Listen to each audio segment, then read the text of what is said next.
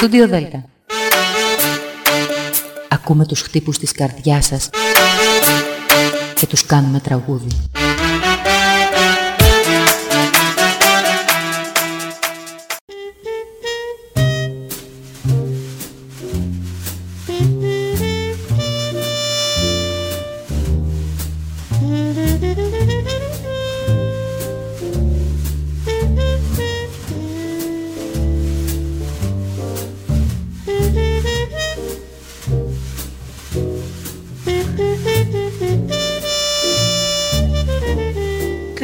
Σας κυρίες και κύριοι. Είναι η εκπομπή «Άνθρωποι και Ιστορίες» με τη Γεωργία Αγγελή. Ζωντανά από το στούντιο Δέλτα, το ραδιόφωνο της κορδιάς μας.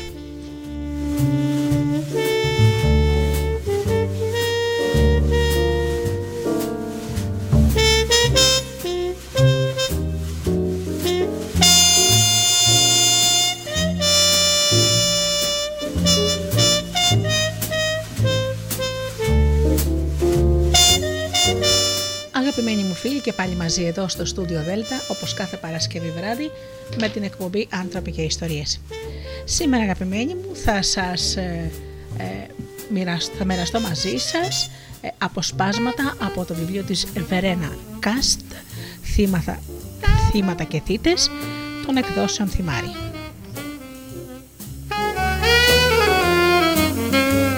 Θα πούμε για το θυμό και το φόβο, αλλά για τα θύματα και τις σκιές θυμάτων.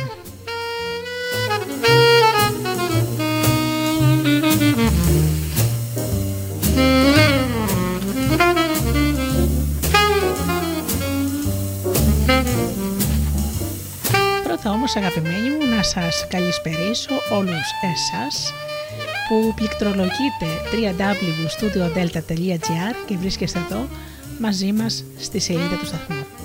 Να καλησπερίσω και τους φίλους που μας ακούν από τις μουσικές σελίδες τις οποίες φιλοξενούμαστε όπως είναι το Live24 και το Greek Radios. Επίσης να καλησπερίσω και τους φίλους που μας ακούν από κινητά και tablets και τους φίλους που ακούν από το καινούριο μας app στο Google Play στην ενότητα ραδιόφωνο Ελλάδα FM. Και φυσικά την καλησπέρα μου στους συνεργάτες μου, τον Τζίμι, την Αφροδίτη και την Ωρα.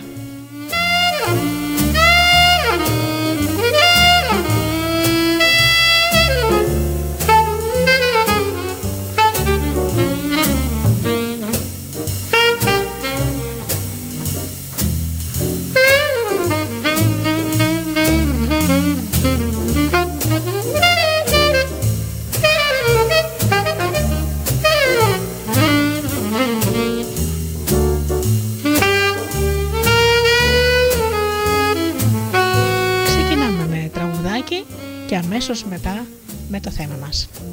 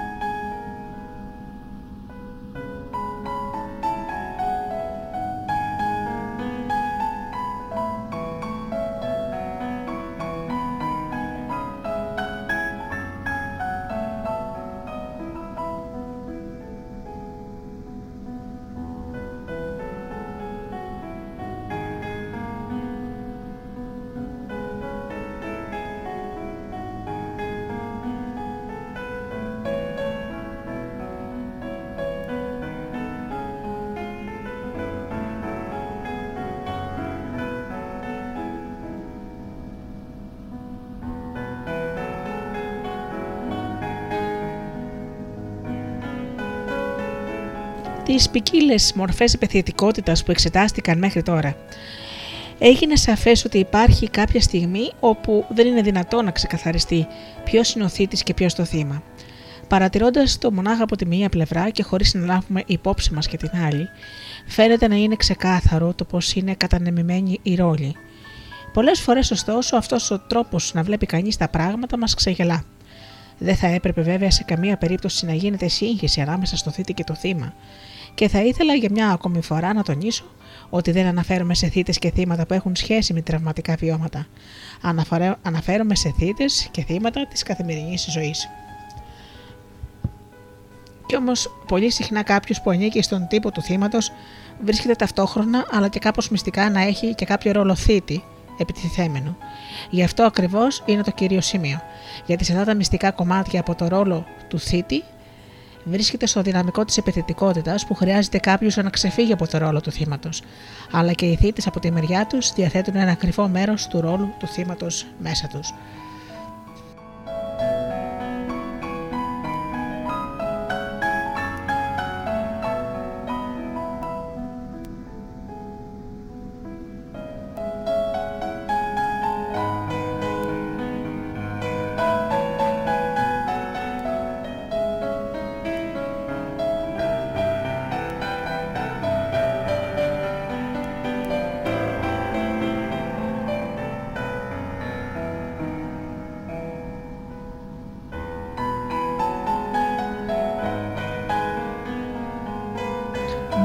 Μπορείτε να κάνετε ε, μια πολύ απλή άσκηση για χαλάρωση και να επικεντρωθείτε στον εαυτό σας. Απλώς κλείστε τα μάτια, χαλαρώστε και παρακολουθήστε την αναπνοή σας. Αφήστε με την εκπνοή μια ένταση που έχετε να τη βγάλετε προς τα έξω. Φανταστείτε τώρα κάποιο στοιχείο νερού που θα σας αρέσει προσωπικά. Μπορεί να είναι πηγή, ριάκι, μια λίμνη ή ακόμα νερό από μια βρύση. Απλά μια μορφή νερού που έρχεται συχνά στο μυαλό σας και σας αρέσει. Πάρτε τώρα την προσοχή σας από αυτή την εικόνα, χωρίς όμως να ανοίξετε τα μάτια σας και φανταστείτε τον εαυτό σας σε μια κατάσταση όπου νιώθετε ανήμπορος. Πώς νιώθετε, πώς αντιμετωπίζετε αυτή την κατάσταση, Μήπως με, μετά φεύγετε από εκεί και φανταστείτε πάλι την εικόνα του νερού που σας αρέσει; Πάρτε μετά την προσοχή σας από αυτές τις εικόνες, ανοίξτε σιγά σιγά τα μάτια και τεντωθείτε, χασμουριθείτε, να αισθανθείτε άνετα. Αυτή η οδηγία της φαντασίωσης ακούγεται ίσως λίγο διόρυθμη. Πρώτα η εικόνα του νερού, μετά η εικόνα της αδυναμίας, μετά ξανά η εικόνα του νερού. Πιστεύω ότι η αδυναμία προκαλεί πολύ πιο δυσάρεστα συναισθήματα από ότι μια φαντασίωση θυμού. Εμπεριέχει λιγότερη ενέργεια από ό,τι φαντασιώσεις παραστάσεις του θυμού. Γι' αυτό αυτή η άσκηση έχει περιέχει μια εικόνα που τις περισσότερες φορές προκαλεί ευχάριστο συνέστημα και μεταδίδει σχετικά μια ήρεμη ενέργεια. Μέσα από την εικόνα του νερού μπορεί κανείς να φανταστεί είτε ότι κυλά μια ήρεμη είτε κυλά μια κάπως ταραχώδης ενέργεια. Όταν φέρει κανείς στη φαντασία του μια ευχάριστη μορφή νερού, έχει κατά κανόνα την πεποίθηση ότι τα πράγματα βρίσκονται σε μια κατάσταση πορείων.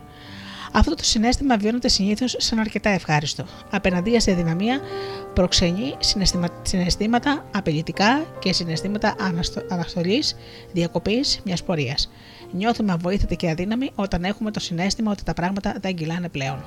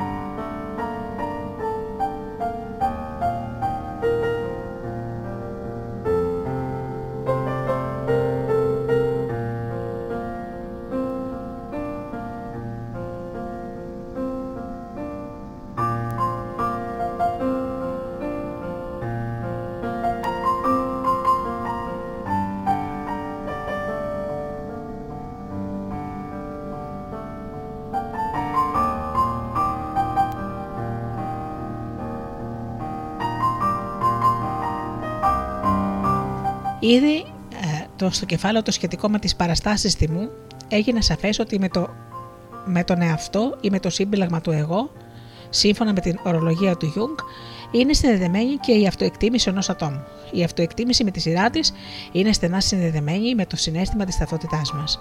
Στο συνέστημα του συμπλέγματος του εγώ που έχουμε, ανήκει μεταξύ άλλων και η δραστηριότητα του εγώ, η θέληση και η δυνατότητα να κάνουμε κάτι, να καταφέρουμε κάτι. Σε αυτό το εμπόδιο, σε αυτό το σημείο, εμφανίζεται η σκοπιμότητα. Παράλληλα, ωστόσο, έχουμε και την έντονη επιθυμία για προβολή. Θέλουμε να δείξουμε τι να κάνουμε ή ποιοι είμαστε και θέλουμε να μας δουν και οι άλλοι. Άλλωστε, προσοχή σημαίνει δείχνω και επιδεικνύομαι.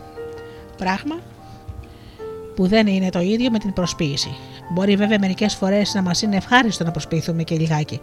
Παρ' όλα αυτά, προβάλλομαι δεν σημαίνει οπωσδήποτε ότι θέλω να, προ... να προβληθώ με καλό τρόπο σημαίνει απλά θέλω να παρουσιάσω κάτι και μέσα από αυτό να αναδειχτώ. Μέσα από μια τέτοια διαδικασία αλληλεπίδραση με το περιβάλλον, το άτομο βιώνει το ποιος είναι, με άλλα λόγια δηλώνει την ταυτότητά του.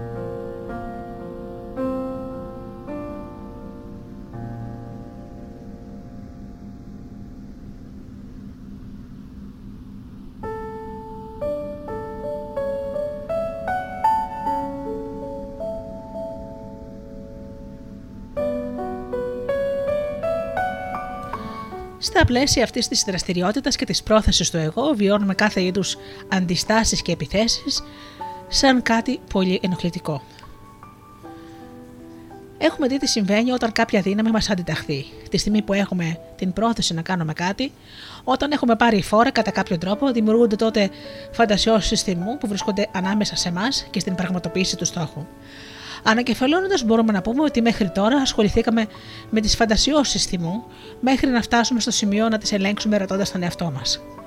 Πώς θα αντιδράσουν οι άλλοι αν ενεργήσω σύμφωνα με τη φαντασία του θυμού που έχω, τι μπορώ να πραγματοποιήσω και τι θα έπρεπε να φοβάμαι; Είδαμε ότι η μορφή της αντίδρασης εξαρτάται από τον τρόπο που έχει ο καθένας μας να αντιμετωπίζει το θυμό.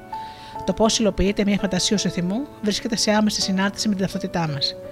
Ένας άνθρωπος που δεν θέλει σε καμία περίπτωση να χάσει την αγάπη ενός άλλου, ο οποίος όμως του προκαλεί θυμό, θα αντιδράσει διαφορετικά από κάποιον άλλον που δεν θέλει.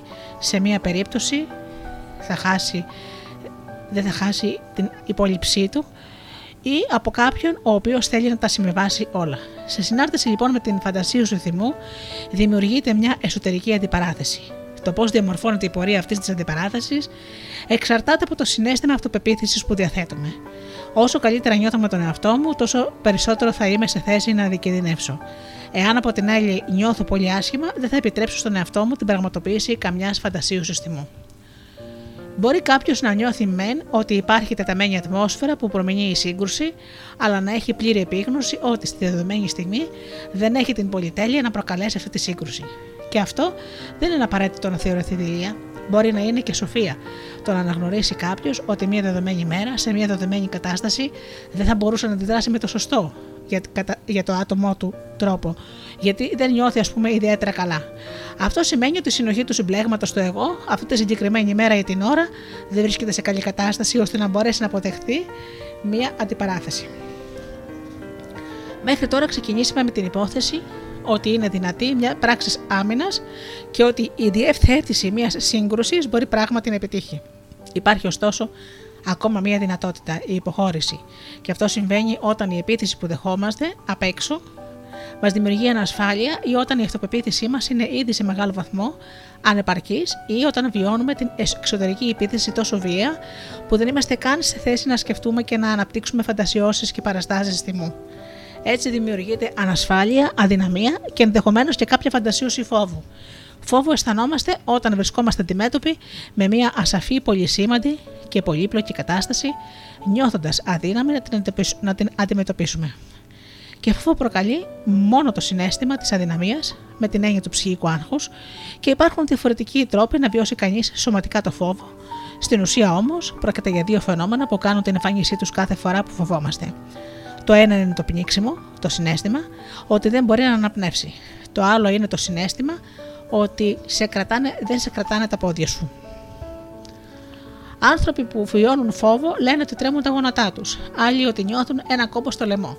Άλλοι ότι δεν μπορούν να αναπνεύσουν ελεύθερα. Σε μια πραγματική κρίση φόβου εμφανίζονται όλα τα συμπτώματα μαζί. Τρέμει το σώμα μας, αισθανόμαστε ότι πνιγόμαστε και δεν μπορούμε να αναπνεύσουμε. Σε μια τέτοια στιγμή αναρωτιέται κανείς πώς είναι δυνατόν να ζει ακόμα.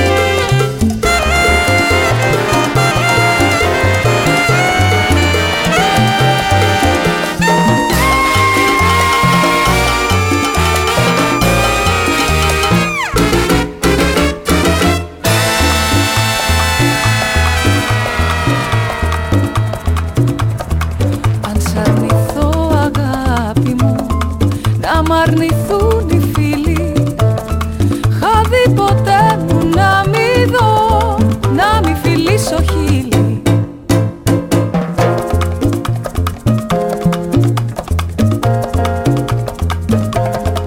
Αν σ' αρνηθώ φιλό σταυρό, Το αρκοβαρί σου κάνω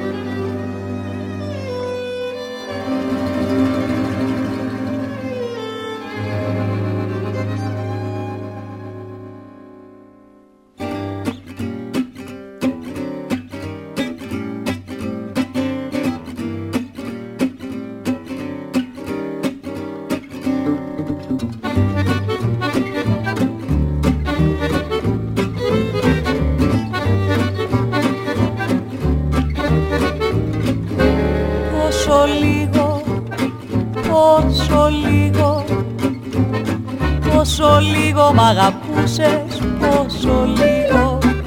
Κι όταν υπάρχω στα φύγω πόσο λίγο σ' είχε νιάξει πόσο λίγο. Λίγο λίγο λίγο λίγο. Με συνήθισα τον πόνο μου να κρύβω και πικρό θα σου φανεί. πως σε μια άλλη αγάπη αγνή. Τη σελίδα τη καινούρια μου ανοίγω. Κι αν η αλήθεια σε πονά με ενδιαφέρει ειλικρινά τόσο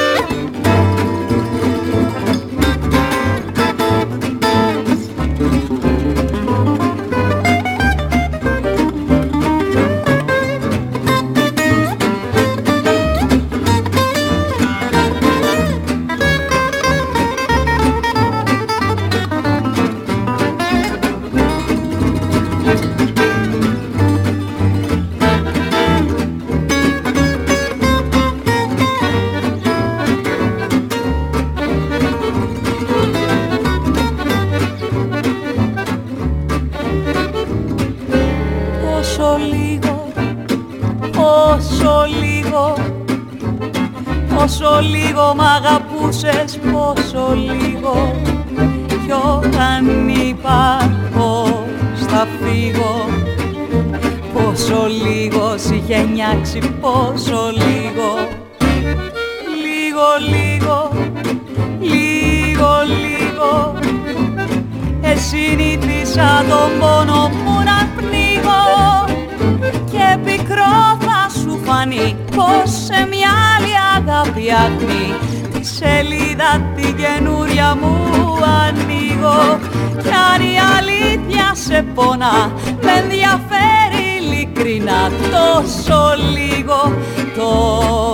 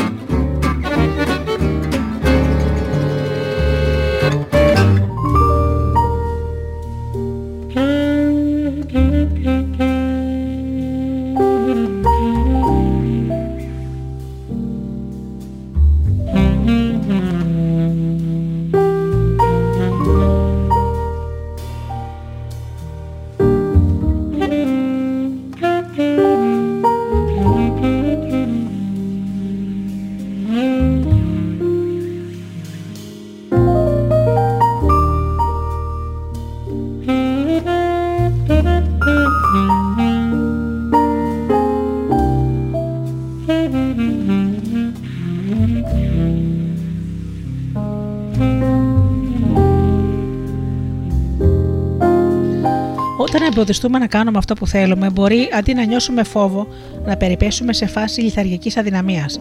Αυτό σημαίνει ότι το σύμπλεγμα του εγώ, είτε λόγω χαρακτήρα είτε λόγω συγκεκριμένης κατάστασης, παρουσιάζει σχετικά μικρή συνοχή. Στις περιπτώσεις δηλαδή που το άτομο δεν διαθέτει ισχυρή αυτοεκτίμηση ή όταν η, η εξωτερική επίθεση που δέχεται και που εναντιώνεται σε αυτό που έχει σκοπό να κάνει είναι πολύ μεγάλη. Το μόνο που μας απομένει τότε είναι η υποχώρηση και ο φόβος με την έννοια του ψυχικού άγχους. Το μέρος εκείνο της επιθετικότητας που θα έπρεπε να υπάρχει τουλάχιστον μέσα στη φαντασία σου θυμού προβάλλεται. Τις περισσότερες φορές στον εξωτερικό κόσμο τα άτομα εκείνα που εναντιώνονται ή που επιτίθενται τότε τα συγκεκριμένα άτομα θα χαρακτηριστικούν σαν επιθετικά και κακά. Μπορεί πάλι η προβολή να απευθύνεται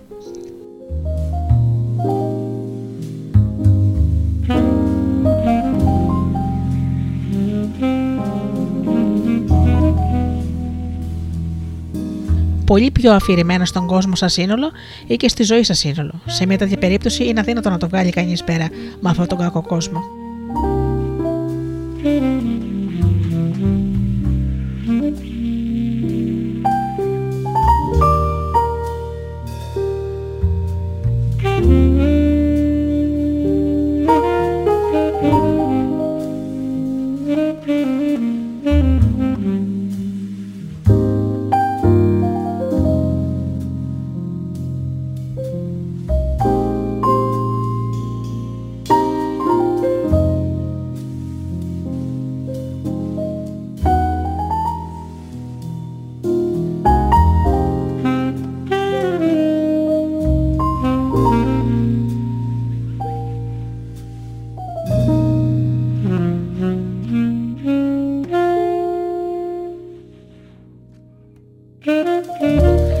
Μπορεί πάλι η προβολή να απευθύνεται πολύ πιο αφηρημένα στον κόσμο σαν σύνολο ή ακόμα και στη ζωή σαν σύνολο. Σε μια τέτοια περίπτωση είναι αδύνατο να τα βγάλει κανείς πέρα με αυτόν τον, κακό, με αυτόν τον κακό κόσμο. Μπορεί όμως το επιθετικό μέρος να απευθύνεται στο ίδιο άτομο κάθε φορά που το κάνει σκέψεις του τύπου Εγώ φταίω, ο χαζός. Γιατί να έχω πάλι τόσο πολύ άγχος. Με αυτή την αντίδραση όμως δημιουργείται ένας φαύλος κύκλος ψυχικού άγχους. Όποιος δεν αφήνει τον εαυτό του δεν αφήνεις στον εαυτό του περιθώριο για θυμό, θα περιπέσει αργά ή γρήγορα σε κατάσταση φόβου και ψυχικού άγχους.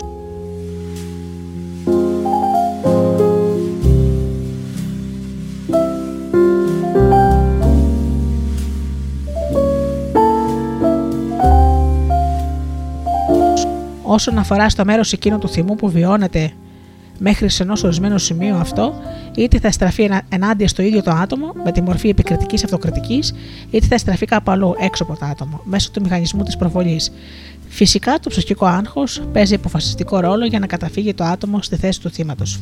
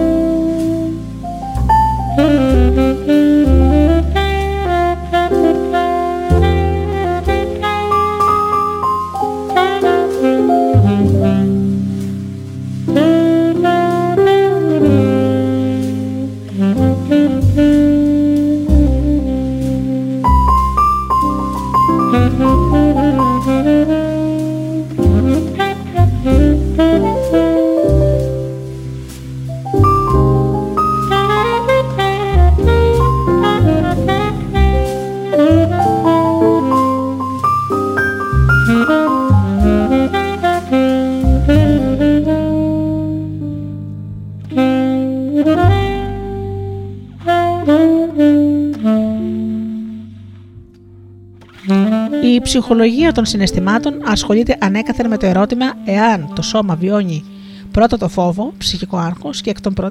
και εκ των υστέρων αναπτύσσει το άτομο φαντασιώσεις παραστάσεις φόβου, οι οποίες χαρακτηρίζονται σαν ψυχικό άγχος, ή εάν πρώτα εμφανίζεται ο φόβος, ψυχικό άγχος, και κατόπιν αυτός εκφράζεται και σωματικά. Προσωπικά βρίσκω αυτή την εικασία, αν έγινε πρώτα η κότα ή το αυγό, πάντα αρκετά επίπονη. Σε τελική ανάλυση και οι δύο πλευρές καταλήγουν στην ίδια πράξη μαζί. Νιώθουμε φόβο στο σώμα και εξακριβώνουμε ότι φοβόμαστε. Προσπαθούμε βέβαια τότε να βρούμε μια λύση στο πρόβλημα και στην περίπτωση του φόβου, ψυχικού άγχους, διαθέτουμε αρκετούς μηχανισμούς αντίδρασης και αντιμετώπισης, τους οποίους δεν θα ήθελα να εξετάσω ε, εκτενέστερα. Αυτό που με ενδιαφέρει σε αυτή τη φάση είναι να αναλύσω τι συμβαίνει όταν βρίσκεται κανείς στη θέση του θύματος, καθώς και γιατί ταυτίζεται κανείς από αυτή τη θέση τόσο εύκολα με τον επιτιθέμενο, κάτι που φέρνει το άτομο ακόμα πιο πολύ στη θέση του θύματος. Κάθε φορά που νιώθουμε ανήμποροι, εμφανίζονται σοβαρά συμπτώματα ψυχικού άγχους. Όσο διατηρούμε την πεποίθηση ότι μπορούμε να αντιμετωπίσουμε ένα κίνδυνο, άσχετα από το αν αυτό το συνέστημα σιγουριά προέρχεται από εμάς τους ίδιους ή απ' έξω από τον κόσμο, τότε νιώθουμε ελάχιστο ή και καθόλου άγχος. Αντίθετα, όταν νιώθουμε ότι δεν έχουμε πλέον τον έλεγχο των πραγμάτων και η κατάσταση που έχουμε πλέον τον έλεγχο των πραγμάτων, και η κατάσταση, συγγνώμη, και η κατάσταση που βρισκόμαστε είναι ιδιαίτερα πολύπλοκη, εμφανίζεται κατά κανόνα ψυχικό άγχος που μας παραλύει και μας ενισχύει την πεποίθηση ότι δεν μπορούμε πλέον να κάνουμε το παραμικρό ενάντια σε αυτή την κατάσταση.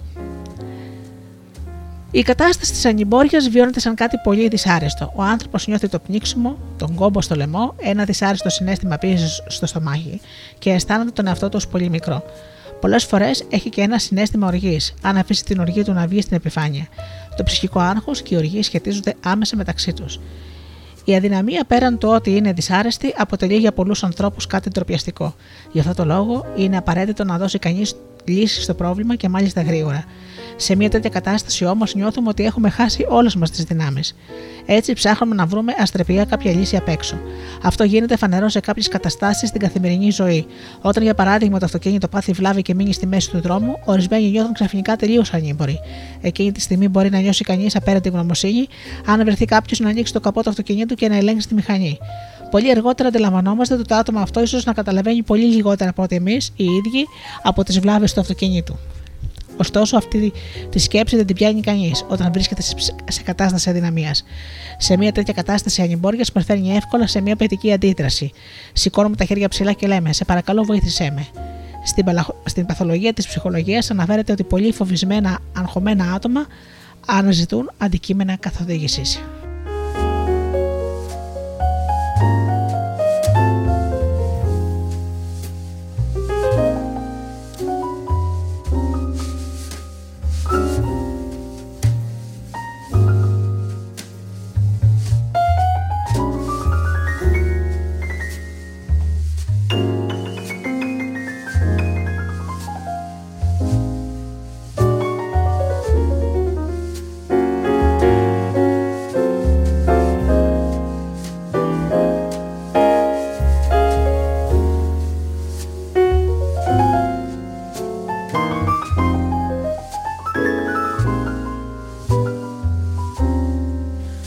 Αντί όμως να μιλάμε για αντικείμενα καθοδήγησης, και αυτός ο όρος προέρχεται από τον Κάρλ Κένιγκ,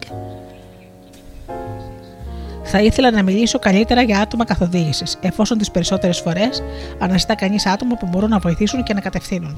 Η λέξη καθοδηγό προσδιορίζει πολύ καλά την ανάγκη ενός ατόμου που νιώθει ανήμπορο και το οποίο δεν αποζητά απλά και μόνο τη βοήθεια, αλλά έχει πραγματικά την ανάγκη κάποιη καθοδήγησης. Μπορούμε να φανταστούμε μια τέτοια περίσταση. Κάποιος βρίσκεται στο κέντρο μιας κοσμοπλημμύρας που του προξενεί δυσάρεστα συναισθήματα.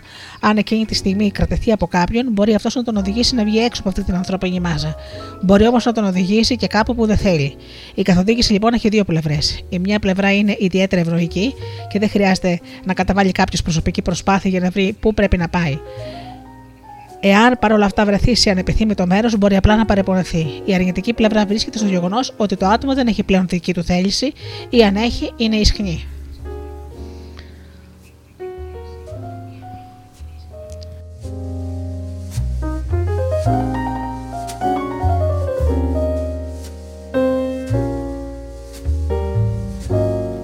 Τελείως πρακτικά αυτό σημαίνει ότι τα άτομα που έχουν μεγάλο άγχος να βγουν στον δρόμο είναι πάντοτε αναγκασμένα να έχουν δίπλα τους ένα συνοδό. Και αυτό δεν ισχύει μόνο για τις εξωτερικές δραστηριότητες, αλλά και για τις εσωτερικές διαδικασίες. Εάν φοβάστε, για παράδειγμα, πάρα πολύ να πάρετε μία απόφαση, θα είναι πάντα οι άλλοι γύρω σας αυτοί που θα έχουν την ευθύνη για τις δικές σας αποφάσεις. Και αυτοί οι άλλοι γίνονται τότε άτομα καθοδήγησης. Για ανθρώπους που πάσχουν από διαταραχές άγχος, το άτομο καθοδήγησης είναι συνήθως ο σύντροφος ή η σύντροφος. Σε αυτόν μεταβιβάζεται ένα μέρος της επιθετικότητας του ατόμου που φοβάται. Με τον όρο επιθετικότητα δεν εννοούμε βέβαια την καταστροφικότητα, αλλά την επιθετικότητα με την έννοια του παρεμβαίνω, του κάνω κάτι ή καταφέρνω κάτι. Από αυτή τη μεταβίβαση προκύπτει μια εξαιρετικά αμφιλογόμενη σχέση, διότι από τη μια μεριά το άτομο που αγχώνεται πάρα πολύ χρειάζεται ένα άνθρωπο καθοδήγησης να παίρνει τις αποφάσεις κλπ.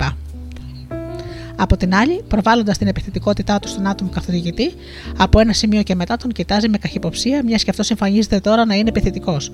Και θα αναρωτιέται κρυφά μήπως σε τελική ανάλυση ο καθοδηγητής ενεργεί για το κακό του.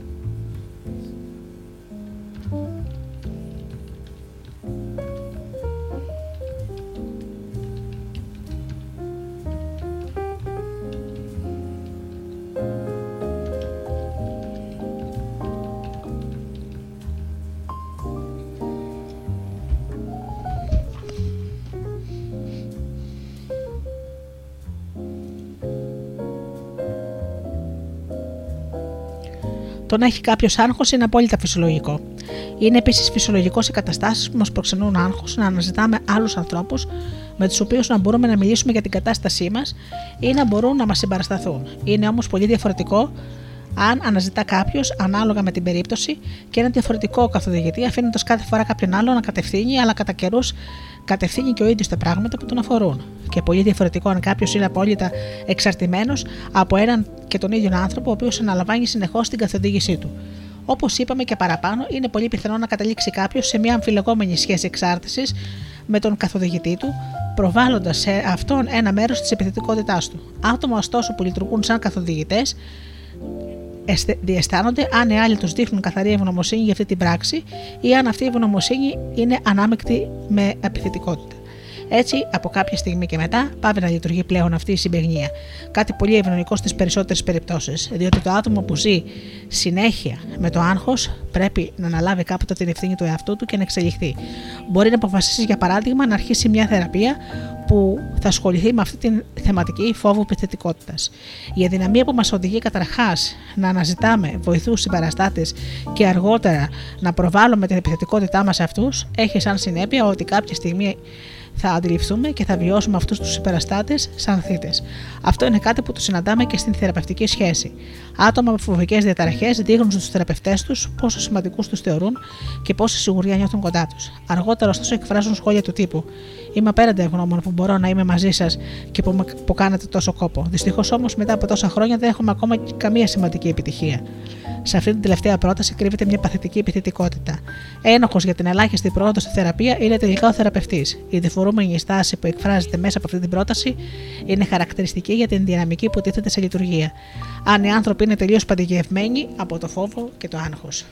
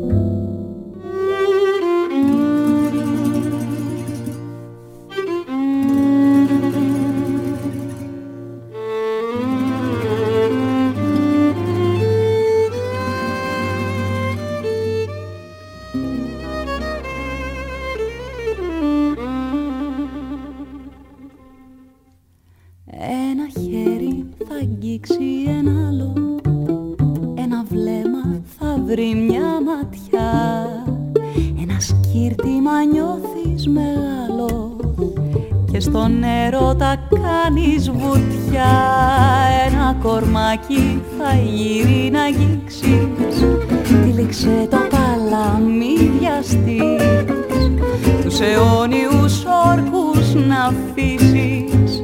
Τα μεγάλα τα λόγια μη πεις και όταν θα έρθουν οι λέξεις στο στόμα να θυμάσαι μονάχα αυτό.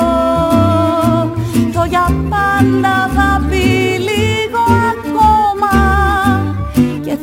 αρκετό. Το για πάντα θα πει λίγο ακόμα και θα είναι αρκετό.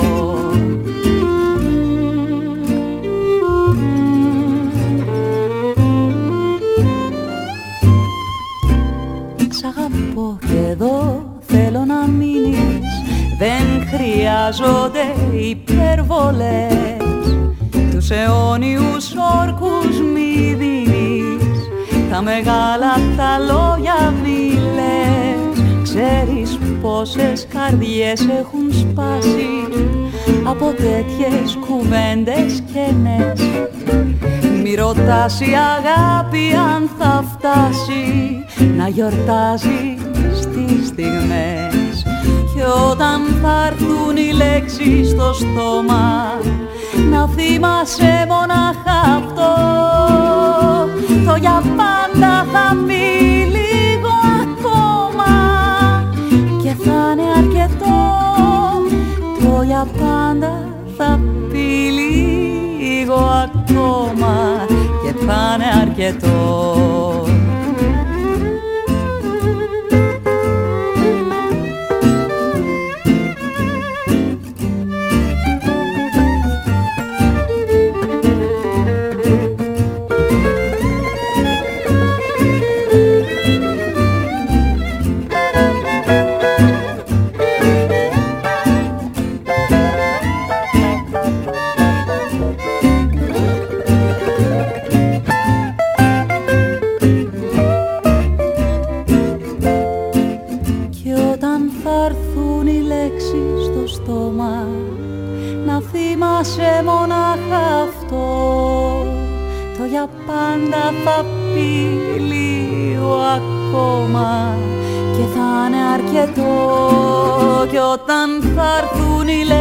στο στόμα. Να θυμάσαι μονάχα αυτό.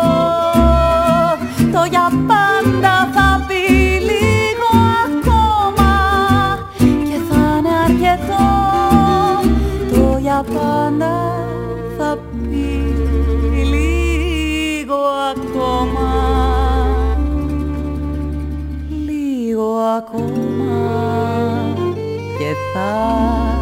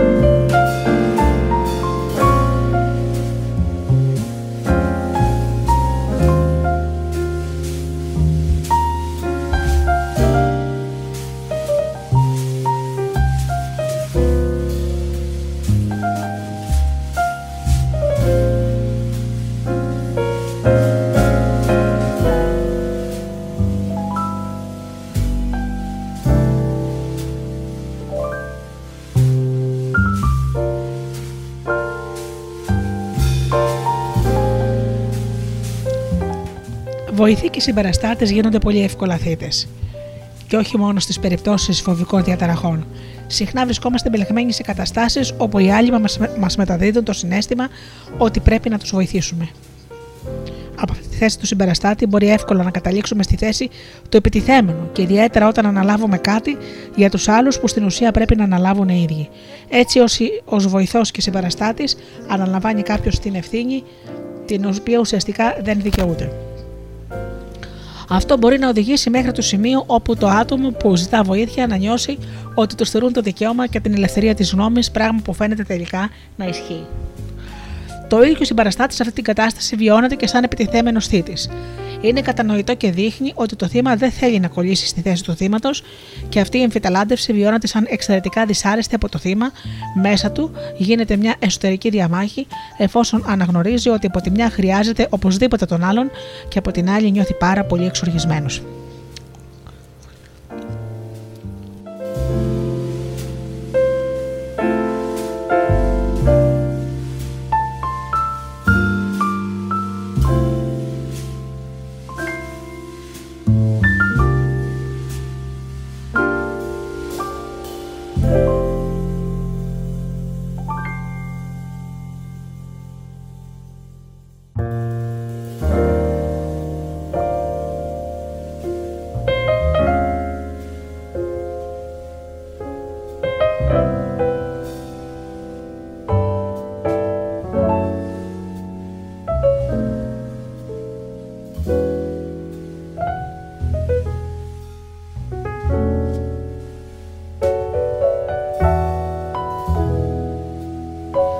Μια δυνατότητα για να ξεφύγει κανείς από αυτή την κατάσταση είναι να ταυτιστεί, όπως είπαμε, με τον επιτιθέμενο. Με αυτόν τον τρόπο δεν έχει πλέον την εντύπωση ότι εξαρτάται από τον άλλον, αφού νιώθει ότι ανήκει σε αυτόν. Δεν συναντούνται πλέον δύο συστήματα, εφόσον το άτομο θύμα νιώθει απόλυτα συνδεδεμένο με τον άλλον σε ένα μοναδικό σύστημα. Δεν χρειάζεται έτσι να κατηγορεί τον εαυτό του ότι δεν λύνει μόνος τα προβλήματά του. Όταν υπάρχει ένα μόνο σύστημα, είναι αδιάφορα πιο σκανητή. Το πώς λειτουργεί αυτή η διαδικασία μπορεί κανείς εύκολα να, γίνει, να, να κάνει κατανοητό το, το παράδειγμα ενός κοινωνικού φαινομένου στην συνδιαλλαγή με το φόβο. Όταν κάποιος ενδιαφέρεται να προωθήσει έναν τρόπο σκέψης, πρέπει πρώτα να ξυπνήσει τον φόβο στους ανθρώπους, εκείνους που είναι ευπρεπείς προς τον συγκεκριμένο τρόπο σκέψης. Θα πρέπει λοιπόν να χρησιμοποιήσει το φόβο σαν μέσο να τον μεταδώσει με πιστικό τρόπο σε μια συγκεκριμένη ομάδα ανθρώπων. Έτσι, οι άνθρωποι αυτής της ομάδας οδηγούνται στη θέση του θύματος. Η μετάδοση του συγκεκριμένου φόβου σαν μέσο προσέγγισης πρέπει να γίνει με τέτοιο τρόπο ώστε να δημιουργηθεί σε αυτούς τους ανθρώπους το συνέστημα ότι δεν είναι από μόνοι τους σε θέση να καταφέρουν και πολλά πράγματα. Οι άνθρωποι αυτοί καταλήγουν το να αισθάνονται ανήμποροι και είναι πιθανόν ακόμα και να αρρωστήσουν, διότι είναι γνωστό ότι το ψυχικό άγχος προκαλεί αρρώστια. Νιώθουν γενικά ότι είναι εκτεθειμένοι σε επίθεση και ότι απειλούνται. Το έδαφος για την αποδοχή της συγκεκριμένης ιδεολογίας έχει ήδη προετοιμαστεί. Ενδέχεται ακόμα στη συνέχεια να υποδείξει κανείς σε αυτά τα άτομα σε τι ψυχολογική άσχημη κατάσταση βρίσκονται και μάλιστα σε βαθμό ώστε να τους δημιουργήσει και ενοχές. Η τακτική δηλαδή δεν είναι μονάχα να φοβήσει κανείς αυτούς τους ανθρώπους, αλλά και να τους προσβάλλει, πράγμα που μεγαλώνει το άγχος τους. Σε ένα επόμενο βήμα υπόσχεται κανείς ένα σύστημα που προσφέρει ασφάλεια, που διαλύει το φόβο, που αποκαθιστά την πληγωμένη υπόλοιψη. Σε εμάς στην Ελβετία συνηθίζεται να αποστέλλονται διαφημιστικά φυλάδια τα οποία αναφέρουν οι κλέφτες βρίσκονται γύρω από το σπίτι σας. Αποδεικνύεται στη συνέχεια με πανωτές στατιστικές πόσο συχνά συμβαίνουν διαρρήξεις ιδιαίτερες σε μονοκατοικίες. Στην επόμενη σελίδα, οι κάτοικοι αυτών των σπιτιών κατακλείζονται στην κυριολεξία με κατηγορίες ότι δεν κάνουν τίποτα για την ασφαλειά τους, ότι είναι αμελείς. Ο αναγνώστης αυτών των φυλαδίων αισθάνεται σαν να τον έχουν πιάσει στα πράσα και τότε θα αντιδράσει είτε με οργή είτε με φόβο.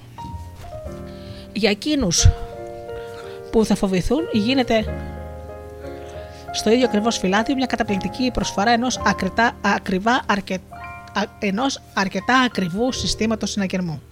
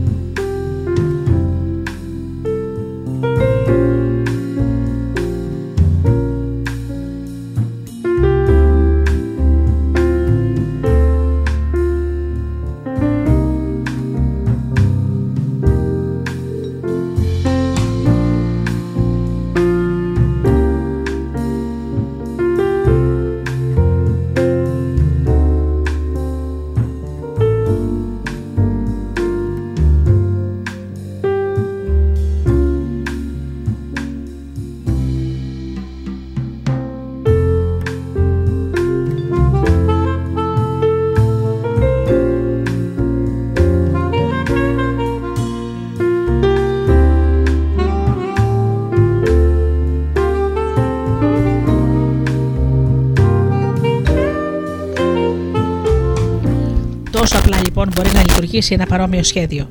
Στην περίπτωση ενός συστήματος συναγερμού θα λέγαμε ότι πρόκειται για κάτι αθώο. Όχι τόσο αθώο όμως στην περίπτωση πολιτικών ιδεολογιών. Αν βγει δηλαδή κάποιος και πει κινδυνεύετε όλοι σας να χάσετε τη δουλειά σας, όμως αν ψηφίσετε το κόμμα μας θα εξασφαλίσετε τη θέση εργασίας σας, εμείς ξέρουμε πολύ καλά ποιος φέρνει την είδηση και την ευθύνη για την εργασιακή πολιτική. Οι υπεύθυνοι είναι οι, και εδώ βάζουμε όποιο όνομα θέλουμε. Είναι σίγουρο ότι θα βρεθούν πολλοί που θα ψηφίσουν αυτό το κόμμα γιατί τους πέρασε το, το μήνυμα του φόβου. Μπορεί μάλιστα αυτοί οι ιδεολογικοί πυθίτε να προσφέρουν και ένα κανάλι για τη διοχέτευση της επιθετικότητας που ενυπάρχει κρυμμένη μέσα στο φόβο. Μέσα από αυτό το κανάλι μπορεί να περάσει και εκείνη η οργή που νιώθει κάποιος που δεν επιτρέπεται κανονικά να την εκφράσει ανοιχτά, βγάζοντας την επιθετικότητά του με αυτόν τον τρόπο. Είναι πιθανόν αυτοί οι άνθρωποι να νιώσουν ψυχολογικά καλύτερα από πριν. Εάν τώρα παρόλα αυτά δοθεί και η δυνατότητα να έχει κανείς συμμετοχή να αποκτήσει το συνέστημα του εμείς, εμείς θα τα καταφέρουμε όλοι μαζί, ποιος άλλος αν όχι εμείς, η ταύτιση με τον πετιθέμενο γίνεται πολύ διαλαστική. Τότε μετατρέπεται κανείς σε φλογερό οπαδό αυτής της ιδεολογία, γνωρίζοντας ωστόσο ενδόμηχα ότι παρόλα αυτά είναι θύμα, εφόσον απαρνήθηκε την αυτοτέλειά του. Θα γίνει μεν προβολή της θέσης του θύματος σε εκείνους ενάντια των οποίων καταφέρει τη ιδεολογία, αλλά η ελληπή αυτονομία του θα έχει ψυχικές επιπτώσεις. Γενικά, κατά την ταύτιση με τον επιτιθέμενο, απομακρύνεται κανείς από τον ίδιο του τον εαυτό. Όταν ταυτίζεται με το θήτη, ταυτίζεται στην ουσία με μια δύναμη που δεν ανήκει στη δική του προσωπικότητα. Είναι μια δανεισμένη δύναμη. Στο παραμύθι του Κενοπόγονα, ε, που όπως ξέρουμε ο Κενοπόγονα δολοφονούσε τις γυναίκες του και κρατούσε τα πτώματά τους στο υπόγειο, Γνωρίσαμε λοιπόν μέσα από αυτό το παραμύθι τη δανεισμένη δύναμη. Αυτή η δύναμη μας κάνει τυφλούς απέναντι στο πρόβλημά μας. Ότι είμαστε δηλαδή θύματα. Παρόλο που ενδόμηχα γνωρίζουμε ότι βρισκόμαστε σε αυτή τη θέση. Αυτή η δανεισμένη δύναμη μας υποχρεώνει να γίνουμε κάτι άλλο από αυτό που είμαστε. Να παρνηθούμε τον πραγματικό μας εαυτό. Η ταύτιση με τον επιτιθέμενο εφαρμόζεται ακόμα και μέσα στην οικογένεια. Παιδιά από την ίδια οικογένεια με έναν πατέρα πολύ αυστηρό και τιμωρό μπορούν για παράδειγμα να πούν: Ναι, ο πατέρας μου ήταν αφάνταστα σκληρός, αλλά είχε δίκιο, ήθελε να με κάνει σωστό άνθρωπο. Ακόμα και αυτό είναι ταύτιση με τον επιτιθέμενο. Εδώ λειτουργεί ένας μηχανισμός άμυνας που είναι απαραίτητος για να μπορέσει να αντέξει κανείς τη δεδομένη κατάσταση διότι το να είσαι μόνο θύμα είναι κάτι που δεν αντέχεται και ο καθένας θεωρεί άδικο αυτό το ρόλο. Γι' αυτό το λόγο ταυτίζεται κανείς όχι μόνο με το θήτη, αλλά και με τα επιχείρηματά του. Γιατί μόνο έτσι μπορεί να αντιμετωπίσει έστω και πρόσκαιρα το φόβο και το ψυχικό άγχος. Μακροπρόθεσμα, φυσικά, μια τέτοια αντιμετώπιση δεν παρέχει καμία δυνατότητα ουσιαστικής επεξεργασίας του φόβου. Αυτός ο μηχανισμός άμυνας είναι μεταξύ άλλων γνωστός σε θύματα σεξουαλικών επιθέσεων. Έτσι, μπορεί για παράδειγμα μια κοπέλα που κακοποιήθηκε σεξουαλικά να ταυτιστεί με το θήτη της και να πάρει πάνω του το φταίξιμο γιατί ο βιαστής της είπε ότι αυτή φταίει που τον ξελόγιασε. Η ταύτιση με τον επιτιθέμενο αποτελεί γενικά ένδειξη για την ύπαρξη μεγάλου φόβου. Αυτή η ταύτιση αρχίζει συνήθως με την αδικαιολόγητη αυτοκριτική. Δεν εννοώ την υγιή αυτοκριτική που παρατηρεί κάποιος με κριτικό βλέμμα τον εαυτό του και αξιολογεί αν είναι κάτι καλό ή κακό. Μιλάμε για την αυτοκριτική εκείνων των ατόμων που δεν εξετάζουν πραγματικά κριτικά τον εαυτό τους, αλλά καταδικάζουν με απότομο τρόπο τις πράξεις τους και τον εαυτό τους. Αυτή η συμπεριφορά δεν έχει καμία σχέση με την ουσιαστική κριτική. Συχνά ταυτίζεται κάποιος όταν ασκεί τέτοιου είδους κριτική με ένα θήτη από την παιδική του ηλικία, ο οποίος έλεγε πάντα: Δεν κάνεις ποτέ κάτι σωστά. Δεν συνειδητοποιεί ωστόσο ότι με αυτόν τον τρόπο γίνεται ο ίδιος θήτης και αυτός και ακριβώς εδώ βρίσκεται η δυσκολία. Τις ίδιες και τις περισσότερες φορές δεν αντιλαμβάνεται τι κάνει στον εαυτό του. Και γι' αυτόν τον λόγο δεν θα έλεγε ποτέ από μόνος του: Πρέπει να αναλάβω την ευθύνη που συμπεριφέρομαι τόσο σκληρά στον εαυτό μου ή που επιτίθεμαι στον εαυτό μου άδικα. Τα κρίνει κανείς τον εαυτό του και νιώθει πολύ λίγο σαν θύμα, ταυτίζεται ωστόσο με το μέρος του θήτη. Ακόμα και με αυτή την με τη στάση, απομακρύνεται κανείς από το δικό του κέντρο και από τα δικά του συναισθήματα.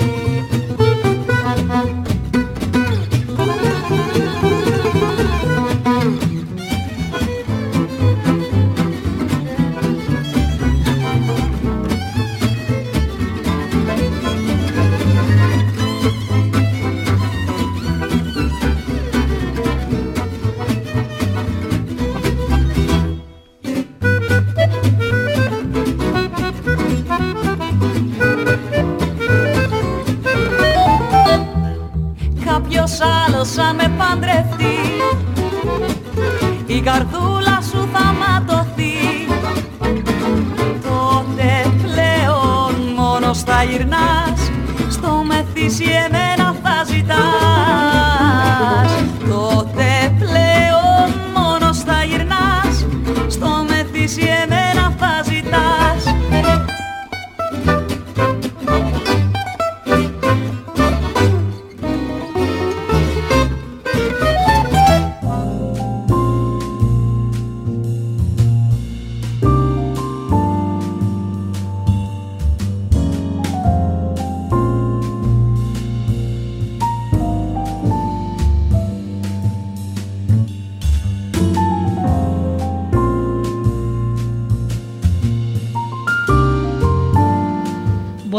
Μπορεί να συμβεί ώστε μια κατάσταση αδυναμίας ή ανυμπόριας να εμφανιστεί σε ένα τομέα ή σε μια φάση της ζωής όπου δεν υπάρχουν βοηθοί και συμπαραστάτες ή όπου και αυτοί οι ίδιοι βρίσκονται σε κατάσταση αδυναμίας.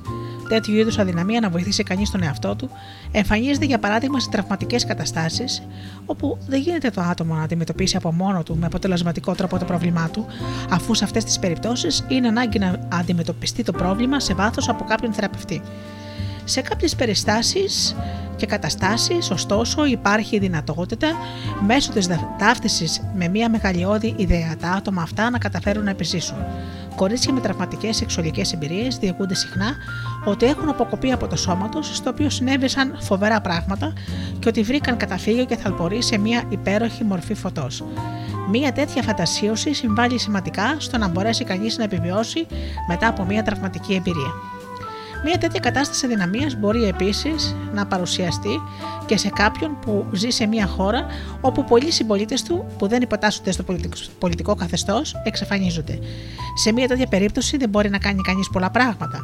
Πολύ σύντομα θα βρεθεί και αυτός στη θέση του θύματος. Αναγκάζεται έτσι να αποδεχτεί αυτή την κατάσταση και να ζήσει με αυτήν. Το συνέστημα αυτοεκτίμησης σε τέτοιες καταστάσεις, δύο από τις οποίες αποκονίστηκαν σε αυτά τα παραδείγματα, υφίσταται φυσικά σοβαρές ζημιές. Γι' αυτό και αυτό γιατί η αυτοεκτίμησή μας δεν είναι μόνο κάτι ενδογενές που αναπτύχθηκε με το πέρασμα του χρόνου, σχετίζεται σε μεγάλο βαθμό και με το πώς μας αξιολογεί η κοινωνία στην οποία ζούμε. Αν κάποιος υποτιμάται συνέχεια από το περιβάλλον του, είτε μέσω της σεξουαλικής κακοποίησης είτε μέσω της καταπι... πολιτικής καταπίεσης και της ελευθερίας του, θα νιώσει και ο ίδιος κάποια στιγμή υποδιέστερος. Σε δεύτερη περίπτωση θα πρέπει να διαθέσει υπερβολική ενέργεια για να με αφήσει αυτό το συνέστημα να πάρει εξωθουνωτικές διαστάσεις. Θα πρέπει να εξειδενικεύσει τον εαυτό του και όλους εκείνους που βρίσκονται στην ίδια θέση με αυτόν, για να μπορεί να εξισορροπήσει απέναντι σε αυτή την υποτίμηση.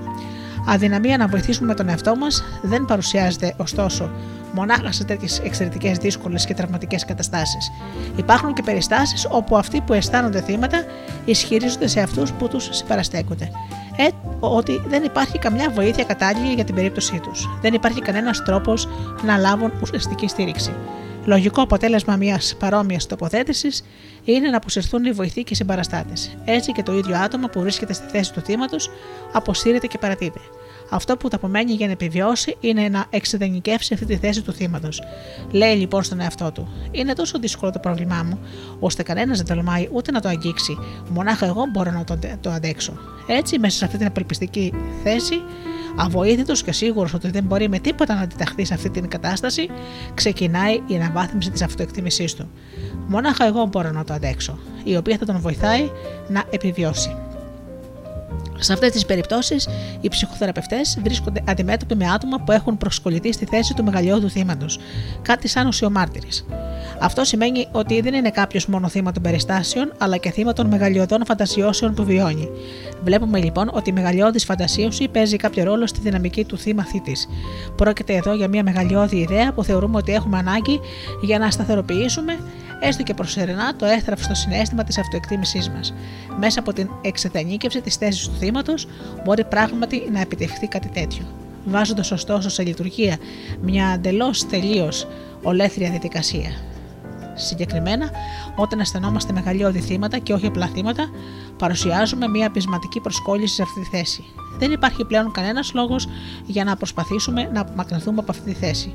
Άτομα που ξεδενικεύουν τη θέση του θύματος αναπτύσσουν τις περισσότερες φορές συναισθήματα αυτολύπησης απέναντι στον ίδιο τους τον εαυτό. Αυτή η αυτολύπηση ξεκινάει συχνά σαν απλό κλάψιμο και καταλήγει σε ατελείωτη κρίνια. Γκρίνια και μόνο γκρίνια. Να σημειώσω εδώ ότι αυτή η στάση είναι προς το παρόν μόδα στη σημερινή κοινωνία. Στην Ελβετία, για παράδειγμα, η γκρίνια είναι εθνικό σπορ. Ο κόσμος πρέπει να γκρινιάξει λίγο για το κάθε τι. Είναι αδύνατο να αφαιθεί κάτι ασχολίαστο. Δεν μπορεί κανείς να αναγνωρίσει και να αποδειχτεί ότι κάτι είναι απλά καλό, ενδιαφέρον ή συναρπαστικό. Από την άλλη, δεν υπάρχει και αρκετός δυναμισμός που θα οθούσε τους ανικανοποίητου να κοπιάσουν για κάποιες αλλαγές. Αυτή η αυτολύπηση είναι, όπως αναφέραμε, ένα άστοχο και παθητικό συνέστημα. Η κατάσταση του ατόμου που βρίσκεται στη θέση του θύματος, ακόμα και αν αυτή η θέση μπορεί προς στιγμή να εξεδενικευτεί, αποκτώντας μεγαλείο, είναι πράγματι πολύ άσχημη. Το άτομο εξεδενικεύει από αυτή τη θέση μόνο τον εαυτό του. Αν όμως έρθει κάποια στιγμή απ' έξω, χρειάζεται να καταβάλει πολύ μεγάλη προσπάθεια για να διατηρήσει αυτή την κατάσταση εξειδανίκευση και θα ήταν σημαντικό σε αυτή τη δύσκολη κατάσταση, αντί να λυπάται για τον εαυτό του, να δείξει ειλικρινή συμπάθεια, να αναπτύξει δηλαδή συνέστημα συμπόνιας για τον εαυτό του και να παραδεχτεί όλη τη μιζέρια της συγκεκριμένης κατάστασης χωρίς αυτοκατηγορίες. Ίσως τότε να μπορέσουν να γεννηθούν ιδέες για το πώς θα μπορέσει να ξεφύγει από τη θέση του θύματος και ακριβώς αυτή την ενεργητική αντίδραση εμποδίζει η αυτολύπηση. Αντί μέσα από τη διαδικασία της συμπόνιας να γίνει δεκτικός σε όλα εκείνα τα ερεθίσματα που θα του δώσουν την όθηση για αλλαγή, οδηγείται μέσα από την αυτολύπηση στο σημείο να μένει στάσιμος, να βελτώνει στην κατάστασή του. Ακόμα και αν παρά την ύπαρξη αυτολύπησης στραφεί κανείς στην σωστή κατεύθυνση, θα πρέπει να ασχοληθεί πραγματικά με τον εαυτό του και τα συναισθήματά του. Θα πρέπει δηλαδή να δείξει ειλικρινή συμπόνια, πράγμα που εμποδίζεται ακριβώς από την ύπαρξη της αυτολύπησης. Συμπόνια και αυτολύπηση. Δεν είναι το ίδιο πράγμα. Στην περίπτωση της συμπόνιας, αναπτύσσουμε ένα ειλικρινές συνέστημα αγάπης για τον εαυτό μας. Αυτό το συνέστημα, που μπορεί να εκφράζεται με πολλούς και διαφορετικούς τρόπους, μας οδηγεί στο να αντιληφθούμε ακόμα και τις πιο βαθιές μας ανάγκες και δυσκολίες και ανάλογα να τις επεξεργαστούμε, επιφέροντας αλλαγές απαραίτητες για τη ζωή μας.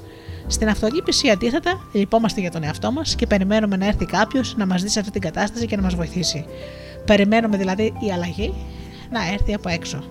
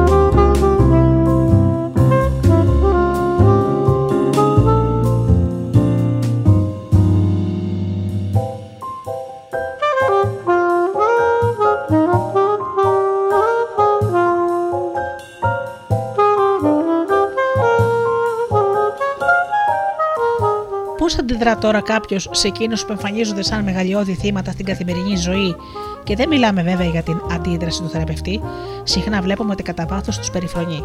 Γενικώς τα θύματα δεν είναι ελκυστικά. Έτσι, μαζί με όλα τα άλλα, φτάνουν στα αυτιά του θύματος και διάφορες κατηγορίες όπως Κοίταξε να αλλάξεις, κάνε κάτι, εσύ φταίει. Αν είναι κανείς ειλικρινής και επιτρέψει στον εαυτό του να σκεφτεί αυτές τις παρατηρήσεις, αντιλαμβάνεται ότι σε τέτοιες φάσεις κρύβεται καταρχήν περιφρόνηση. Αυτό έχει να κάνει με το γεγονός ότι κατά κανόνα τα θύματα δεν έχουν πράγματι ελκυστική παρουσία. Έχει να κάνει όμως και με το γεγονός ότι εμείς οι ίδιοι κάνουμε πολλές φορές προβολή των δικών μας πλευρών του θύματος και σε αυτά τα άτομα. Φοβόμαστε πάρα πολύ να γίνουμε και εμείς θύματα. Αυτό που μπορούμε να το δούμε, για παράδειγμα, σε δηλώσεις του τύπου. Αν είχες κάνει εκείνο τότε, παραδείγματος χάρη, στο είχα πει, ε, στο είχα πει πριν από 6 χρόνια ότι θα έπρεπε να κάνεις αυτό και εκείνο και άλλα πολλά. Με αυτή τη στάση μας όμως δεν προσφέρουμε στον άλλο απολύτως τίποτα και όταν του λέμε αν δεν έχεις πάρει πριν από 6 χρόνια αυτή την απόφαση, δεν θα συνέβαινε τώρα αυτή η καταστροφή. Το να κατακερευνώσει κανείς τα θύματα με κατηγορίες είναι ο πιο συχνός και λιγότερο βοηθητικός τρόπος να αντιμετωπίσει αυτά τα άτομα. Μέσα από αυτή την αντίδραση εκφράζεται ουσιαστικά ο φόβος μήπως γίνει και ο ίδιος θύμα. Έτσι αναλαμβάνει κανείς το ρόλο του θήτη, αλλά σε καμία περίπτωση με την επικοδομητική έννοια του όρου. Είναι γεγονός ότι όλοι μας είμαστε λίγο πολύ θύματα σε τέτοιους συγκεκριμένους τομείς της ζωής μας. Είμαστε όμως πιθανόν πεπισμένοι ότι δεν επιτρέπεται να είμαστε θύματα. Γι' αυτόν τον λόγο περνάμε στη θέση και στην επίθεση με τέτοια ευκολία σε άτομα που βρίσκονται φανερά στη θέση του θύματος. Αρκετές φορές άτομα που έχουν βολευτεί στη θέση του θύματος αποκομίζουν με τον τρόπο τους και κάποια ωφέλη. Σε αυτή την περίπτωση αισθάνεται κανείς ακόμα και ζήλια για αυτά τα άτομα θύματα. Είδαμε ότι αυτή η μεγαλειώδης θέση του θύματος είναι θέση της απόλυτης υποχώρησης όπου εγκαταλείπεται η θέληση για αλλαγή. Κάθε τι ζωογόνο, κάθε τι που έχει τάση για αλλαγή, για καλυτέρευση αυτής της κατάστασης, αποτελεί απειλή. Δεν γίνεται τίποτα και ούτε επιτρέπεται να γίνει. Με αυτόν τον τρόπο, το πρόβλημα του άτομου θύματος γίνεται το πιο σημαντικό θέμα στη ζωή του. Γεννιέται όμως το ερώτημα αν το συγκεκριμένο άτομο χρειάστηκε πράγματι να θυσιάσει κάτι. Εδώ φαίνεται ότι πρέπει να διαπραγματευτούμε ίσως το αρχαίγωνο θέμα της ανθρωπότητας περί Χρειάστηκε αληθινά να, να θυσιάσουν αυτά τα άτομα κάτι, και αν ναι, τι; Στην περίπτωση τέτοιας αιμονής, στη θέση του θύματος, παίζει ρόλο πολλές φορές ακόμα και η ταύτιση με τον Χριστό. Εννοείται όμως μονάχα από την πλευρά του πόνου και χωρίς την ετοιμότητα που είχε ο Χριστός για πραγματική αυτοθυσία. Το παράξενο αυτούς τους ανθρώπους είναι ότι ενώ είναι έτοιμοι να στερεθούν άλλα πράγματα, δεν μπορούν και δεν θέλουν να θυσιάσουν αυτή τους τη στάση. σω τελικά αυτή η στάση τους να αποτελεί και έκφραση κάποιας λανθάνουσας αγάπης για τη ζωή. Το να θυσιάσει κάποιος κάτι μπορεί να έχει και το νόημα ότι θυσιάζει κάτι σε ένα Θεό για να εισπράξει την εξηλαίωση και την ανανέωση της θέσης της σχέσης μαζί του. Με αυτόν τον τρόπο θα ανανεωθεί και ο ίδιος και θα σταθεί στη ζωή με ένα καινούριο νόημα και μέσα από αυτό θα μπορούσε να εκφράσει ένα είδος αγάπης για τη ζωή. Η σκέψη ότι μπορούμε να θυσιαστούμε είναι μια ιδέα που παρακολουθεί εδώ και αιώνες στην ιστορία της ανθρωπότητας. Η εικόνα του Χριστού είναι η έκφραση της θυσίας στην απόλυτη μορφή της. Το ότι θυσιάστηκε για να επαφέρει μια ουσιαστική αλλαγή για την ανθρωπότητα, αυτό είναι και το νόημα που περικλεί η ιδέα της θυσίας. Αυτή η σκέψη του να φτάσει να γίνει κάποιος θυσία γίνεται εμφανής όταν αφοσιώνεται κανείς σε κάτι, προσδοκώντας ίσως κάποιο θαύμα. Η ιδέα της απόλυτης αυταπάρνησης είναι πράγματι πολύ σπουδαία, αλλά η αιμονή στη στάση του θύματος δεν έχει να κάνει τόσο με την απόλυτη αυταπάρνηση, όσο με την απόλυτη εγκατάλειψη.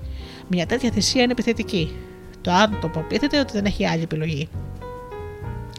Μπλοκάρει έτσι όλη του την ενέργεια και τη δύναμη και παραδίνεται εύκολα. Και απόλυτα. Ακόμα πιο ξεκάθαρα εκφράζεται η επιθετικότητα ενάντια στον ίδιο τους τον εαυτό στα άτομα εκείνα που θυσιάζουν τη ζωή τους, τραβώντας έτσι την προσοχή του κόσμου πάνω σε μια κοινωνική δυσλειτουργία, αδικία, στέρηση ελευθερίας κλπ. Και αυτή η θυσία συγκλονίζει. Σκέφτομαι σε αυτή την περίπτωση του Γκάντι, ε, ο οποίος έκανε απεργία πείνας διαμαρτυρόμενος για τη στέρηση ελευθερίας στην πατρίδα του.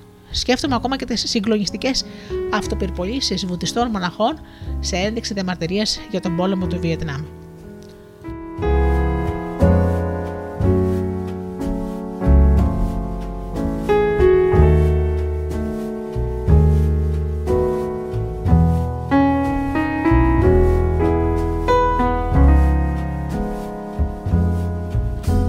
Στην περίπτωση αυτών των ενεργητικών θυμάτων, η επιθετικο- η επιθετικότητα που περιέχει η πράξη τους δεν είναι αποκομμένη από την έγκριση τη θυσίας, απέναντίας αποτελεί συστατικό μέρος της θυσίας. Εκφράζει όμως επιπλέον και κάτι συγκεκριμένο, ότι η αλλαγή δεν είναι δυνατή με αυτόν τον τρόπο.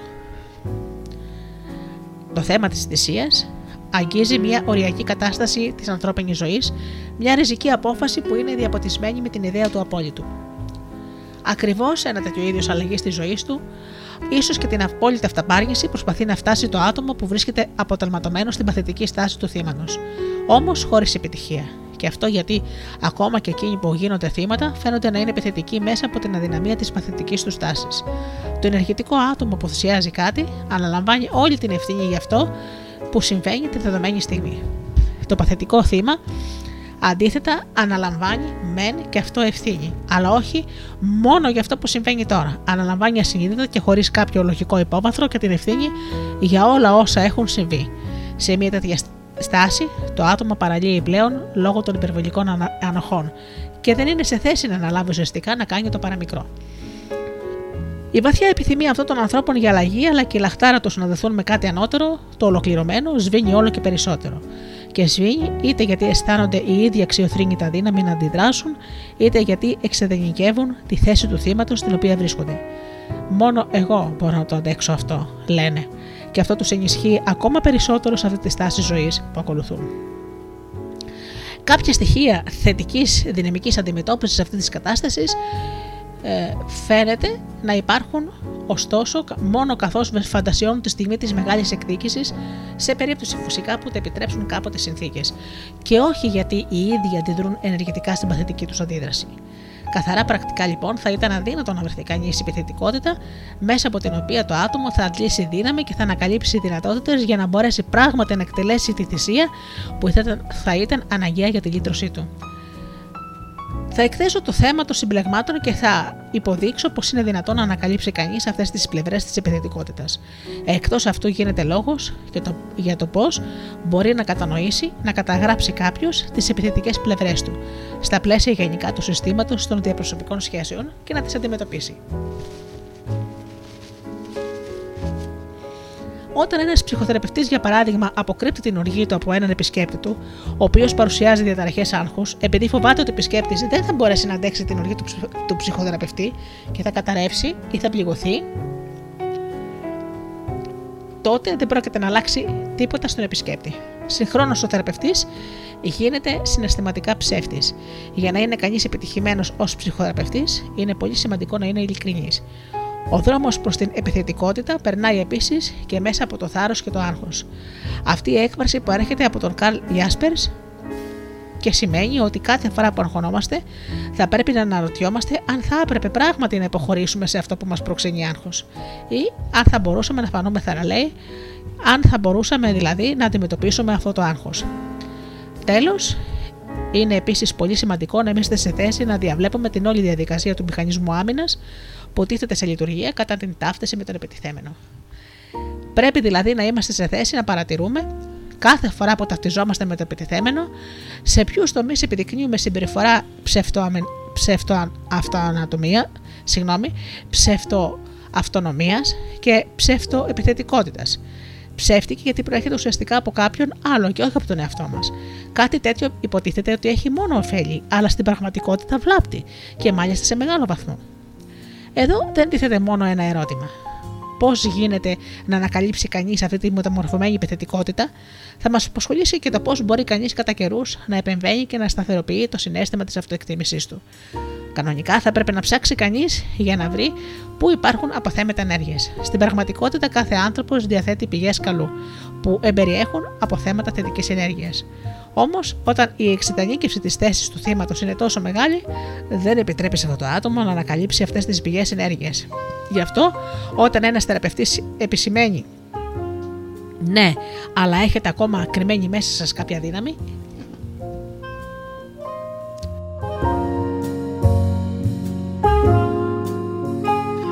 ή σε εκείνο το σημείο έχετε ακόμα μια δυνατό- δυνατότητα διεξόδου, διαπιστώνει ότι δεν έγινε αντιληπτός. Οι πηγές φαίνεται να είναι κλειστές. Το άτομο επιμένει ότι δεν μπορεί να ζήσει άλλο με αυτή την κατάσταση, εννοώντας τη μεγαλειώδη κατάσταση θύματος στην οποία βρίσκεται. Γι' αυτό είναι πολύ καλύτερο να συμφωνήσει κανείς μαζί του ότι πράγματι δεν γίνεται να κάνει κανένα βήμα προόδου με αυτή την κατάσταση. Μόνο που ο θεραπευτής εννοεί την κατάσταση του παθητικού θύματος. Έτσι, ο θεραπευτής είτε θα προκαλέσει κάποια αντίδραση, ίσως και κάποια ένσταση. Σε αυτή τη διαπίστωση, είτε ο θεραπευόμενος θα νιώσει ότι υπάρχει τουλάχιστον κάποιος που κατανοεί το πρόβλημά του. Η παρέμβαση στο πρόβλημα είναι απολύτως ειλικρινής και συνεπής. Αν κάποιος επιμένει να παραμένει στη θέση του θύματος, δεν επιτρέπεται να αλλάξει τίποτα στην κατάστασή του και αν συνεχίσει να ακολουθεί αυτή τη στάση ζωής του, δεν θα είναι δυνατόν να κάνει πραγματικά βήματα μπροστά.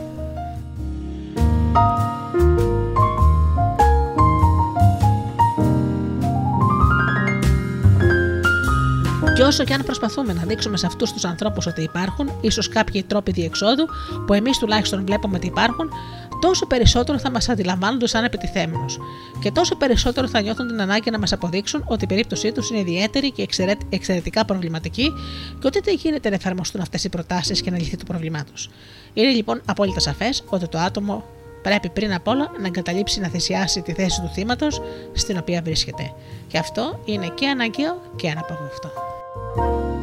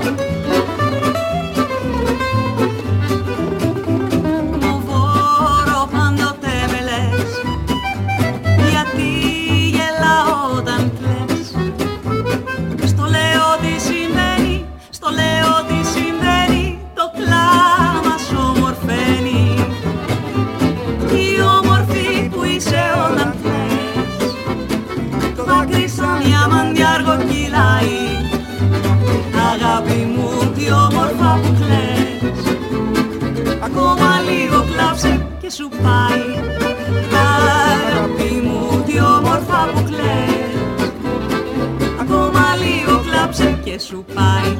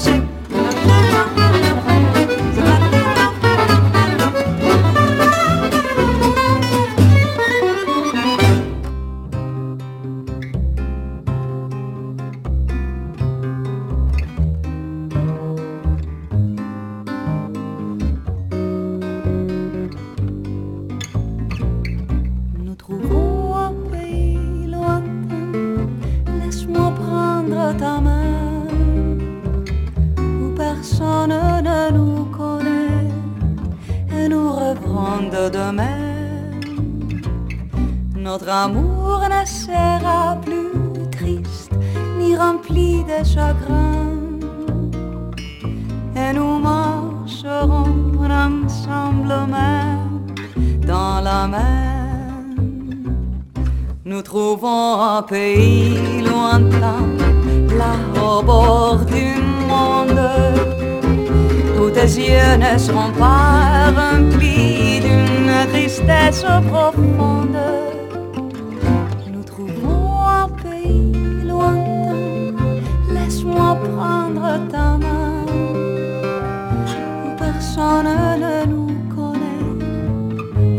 œuvre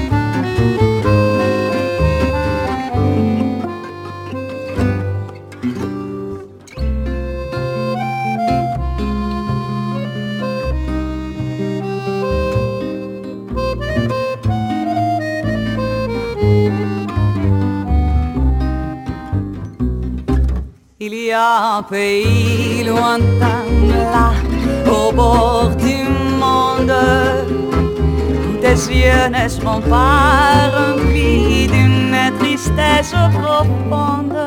Nous trouvons un pays lointain, laisse-moi prendre ta main où personne ne nous connaît et nous rêverons de demain. reprendre demain.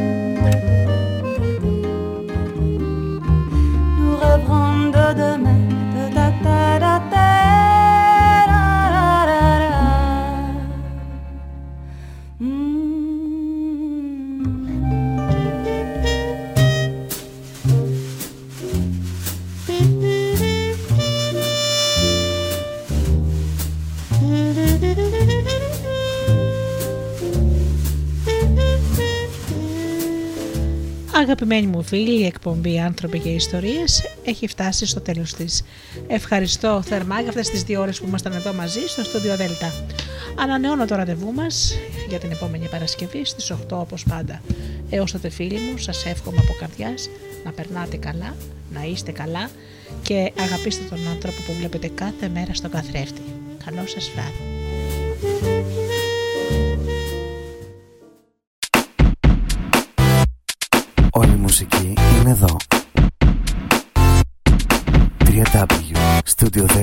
jetzt Jahr.